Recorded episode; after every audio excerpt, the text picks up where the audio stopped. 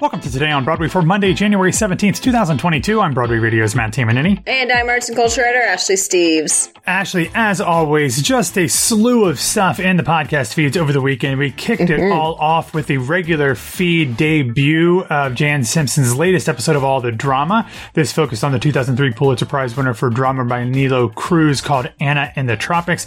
This had, of course, originally dropped in the Patreon feed a week or so before. If you want to hear all of our episodes, head over to patreon.com slash Broadway Radio. You can get them all there before they hit the regular feeds. And in the cases of things like Some Like Pop and some special roundtables, they will only live there. So make sure that you are part of our Patreon family, especially as things get picked up for 2022. Then, um, things that dropped on Patreon this weekend and then later in the regular feed, I had a special episode on Saturday talking with New York One's Frank DiLella about a documentary that he hosted that'll be uh, debuting on PBS this Tuesday, part of Great Performances. It is called Reopening the Broadway Revival. He spoke with I mean, just about everybody, and they had behind the scenes footage of shows rehearsing and getting ready to come back on Broadway in this past summer slash fall. So, so, so many icons uh, Chita Rivera, Lea Salonga, um, uh, Laura Benanti, and then a ton of people who were on Broadway at the time. Uh, folks from uh, from Waitress, from uh, Jagged Little Pill, Moulin Rouge, um, uh, Aladdin, so many more. So it was a great conversation hearing about that, and uh, that'll be debuting on Tuesday night on PBS. Check your local listings. And then this week on Broadway on Sunday, uh, Jenna, James, and Michael talked with the librettist Ricky Ian Gordon, who worked with Lynn Nottage to adapt her play Intimate Apparel into an opera that is currently in performances at Lincoln Center Theater. They also talked about a number of streaming shows and uh, some upcoming concerts around New York City. So check that out. All right, actually, let's get into the news. And I wanted to start with kind of a conversation piece rather than a news piece because there's some newsy items in here, but also some really interesting um, features and interviews Yeah. and stuff. The first one that I wanted to talk about is the latest article from Michael Paulson in the New York Times called Now is the Winter of Broadway's Discontent.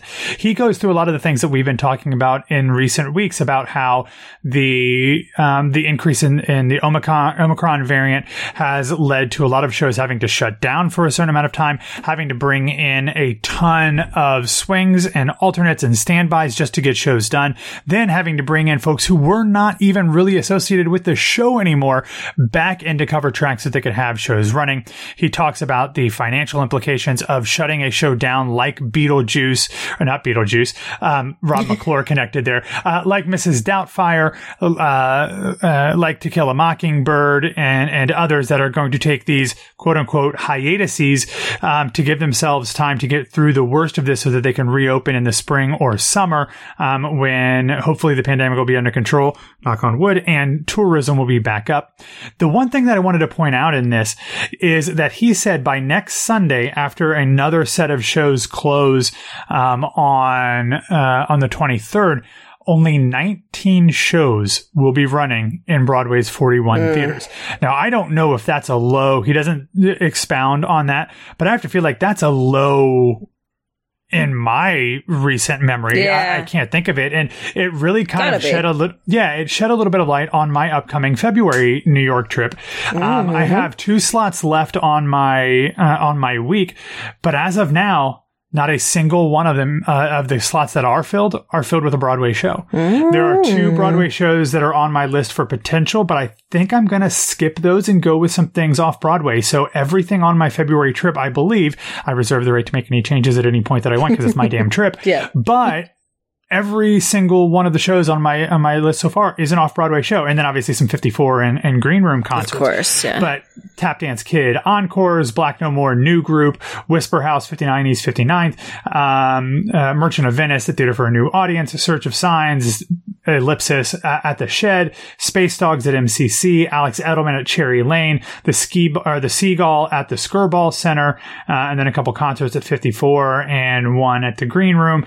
So I, I really, it's really interesting. I, I think everybody in Paulson's article seemed to believe wholeheartedly that once they get through the Omicron surge, which is actually believed to be hitting its peak in the next couple weeks, even Yeah. before I get to town in February.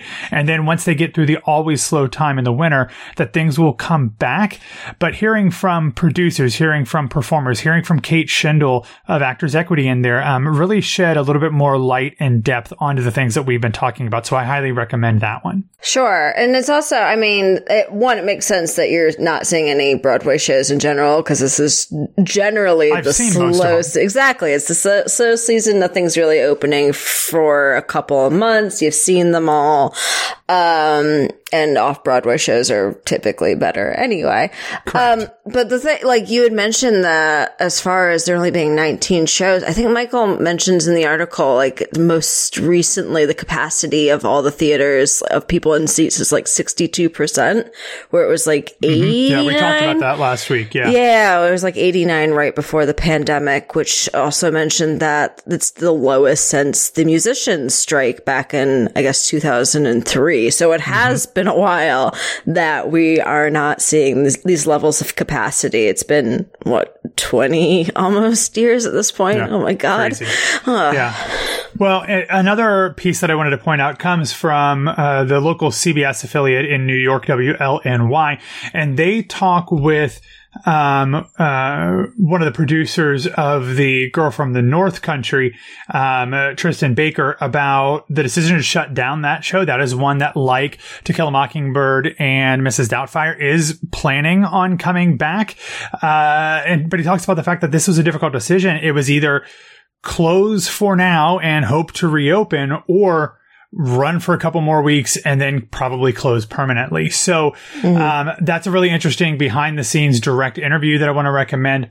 But then also this is something that's not only um, hindering theater in New York City. As we learned, Hamilton in Los Angeles um, had shut down for a while and was planning on coming back. Um, uh, actually, I believe at the end of, of of January on the 26th. They will now resume on February 9th. They've been dark since Christmas, but they also announced that they will be closing at the Pantages Theater on March 20th. This was, um, you know, supposed to be an open-ended run and they've tried and stopped and all of that stuff. And obviously California has much different requirements um, in terms of COVID than do a lot of places around the country. So I'm sure that that plays a part in it as well. But Hamilton will be closing uh, on uh, March 20th in Hollywood.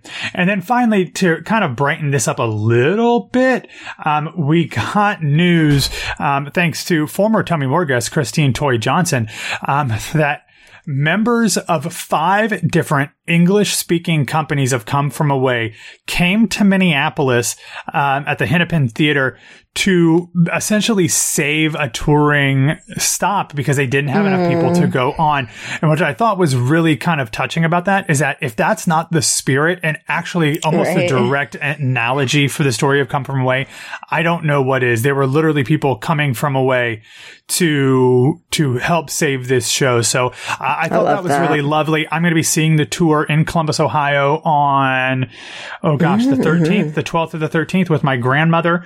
Um, so I'm uh, excited about that. Whether it is the normal touring company or folks from around the globe. I was going to say it could be any collection of any cast for the last, what, five years now? yeah, and I'd be fine with that. Um, I thought I would. I think that would be a really special thing. I agree. All right, Ashley, we do have some more sad news to share that actually happened last week after we recorded our Friday episode. And it's something that I'm sure most people who are listening to this podcast have already heard and, and grieved a little bit about. But on Thursday evening, it was shared that author and Wall Street Journal theater critic Terry Teachout passed away at the age of 65. He started his critical career part time at the Kansas City Star while also working as a bank teller um, before moving to Harper's Magazine, then the New York Daily News, and finally to the Wall Street Journal in 2003. One notable thing that set Teachout apart from his critical contemporaries is that more than anyone else with a national platform, he reviewed theater from around the country, often traveling to regional productions, premieres, and out of town tryouts and writing about them with as, as much interest and with as much, um, respect as anything on Broadway. Uh, and, and I think that that was something that, that will be missed. I hope that more theater critics, Yeah. especially at prestige outlets, do this more often. We see Chris Jones from the Chicago Tribune doing some things in Chicago and doing some things in New York. He also freelances with stuff, but we don't have a lot of people doing that nowadays, unfortunately. But in addition to Teachout's critical work, he also wrote books on Louis Armstrong, Duke Ellington, and many others. His play Satchmo at the Waldorf focused on the relationship between Armstrong and his manager Joe Glaser and played multiple places around the country, most notably led by John Douglas Thompson off Broadway in 2014. Teachout's second wife Hilary Dyson died in 2020 and he is survived by his brother David.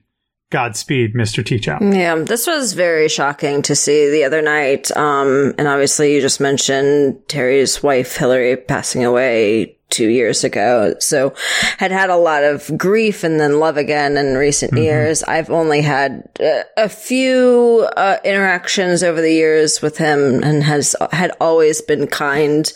And I think uh, from every tribute I saw over the weekend, it was just mentioning his really undeniable, unquestionable love of theater, like mm-hmm. deep, deep love of theater, which you mentioned in talking about how, uh, you know, expansive his work was across the country. And it's, that's a very important thing to talk about. It's just that it wasn't segmented to, like, he wasn't a Broadway critic or Broadway reporter or whatever specific set of theater you want to talk about. He was a theater insert you know noun here yeah it's uh, really uh, a loss for everybody and um, hopefully everybody who knows him personally or professionally mm-hmm. uh, takes a minute to think uh, about his life and his impact now all right, Ashley, let's take a real quick moment to talk about our wonderful sponsors that we are welcoming back this week. Hey. Today, Tix. Happier news.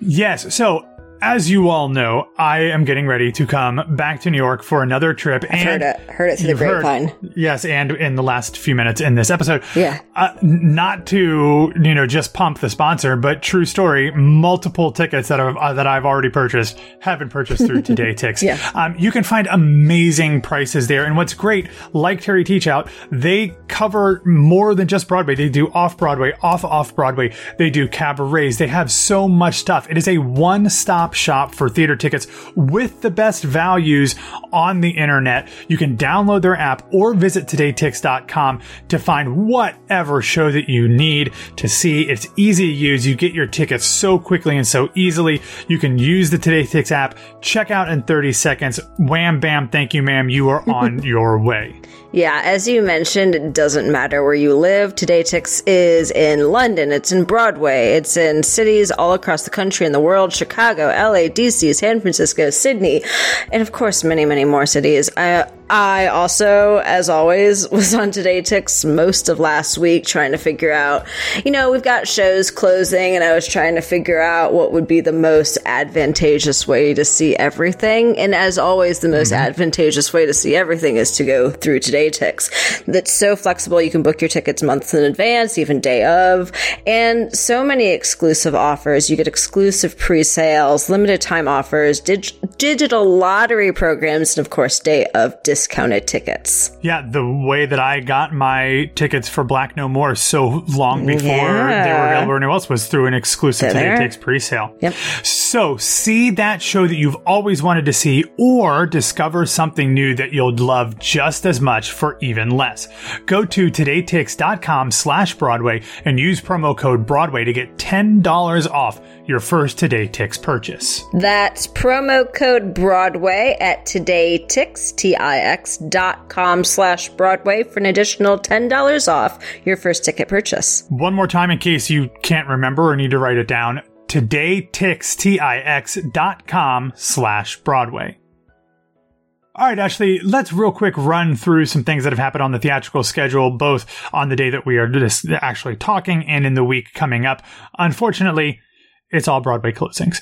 Um, on Sunday, January 16th, a number of shows, four of them to be exact, closed on Broadway. Flying Over Sunset concluded its run at Lincoln Center's Vivian Beaumont Theater following 28 previews and 35 regular performances. Um, over at the Helen Hayes Theater with, uh, with Second Stage, uh, uh, Lynn Nottage's Clyde's wrapped up its run not only on stage, but also streaming after mm-hmm. 24 previews and 61 regular performances. Ain't Too Proud closed at the Imperial after an almost three year run with the pandemic, you know, shoved in there um, after 21 previews and 488 regular performances. And To Kill a Mockingbird supposedly and presumably pauses its performances at the Shubert Theater following 45 previews and 626 regular performances. They do, they have announced that the uh, To Kill a Mockingbird show will reopen with Greg Kinnear on June 1st at the Belasco Theater. So um, I'm, I believe that's to be true. I've heard some rumors um, from a certain uh, source or two of mine that a show that will surprise a lot of people will be returning to, or not returning. Uh, not returning. It's not a returning show. Don't quote me on that. Uh, a new show will be re- reopening the Shubert. Um, so keep an eye out for that. Um, uh, unfortunately, on January 23rd, one of the shows that we've already mentioned, Girl from the North Country, will also be closing up shop. That does also intend to return later this year with a little bit less specificity than To Kill a Mockingbird gave. And the other one that will be closing on the 23rd is the return engagement of Slave Play. Um, I am sure that that is a show that you will begin to see all around the country uh, and around Yeah. the world, um, even though it's not on Broadway anymore following next week. All right, let's get into uh, a few little bits of news before we wrap up the show, Ashley. The first one is um, that there's a new musical from the title of show team that I think everybody is super excited about. Um, Hunter Bell and Jeff Bowen, along with Anne McNamee, um, have written a new show. Um, called Otherworld. It's uh, it, I'm trying to find the right description of it here. This heartfelt, humorous musical explores the connections people make on and offline while celebrating the families and friendships they need to thrive in any world. Um, Adrienne. Cam- yeah, Adrienne Campbell Holt is directing. The show um, will be running at the Delaware Theater Company from February 23rd through March 20th of 2022. And here's the kicker. Do, you, do you know who's starring in it? I don't. One Bonnie Milligan.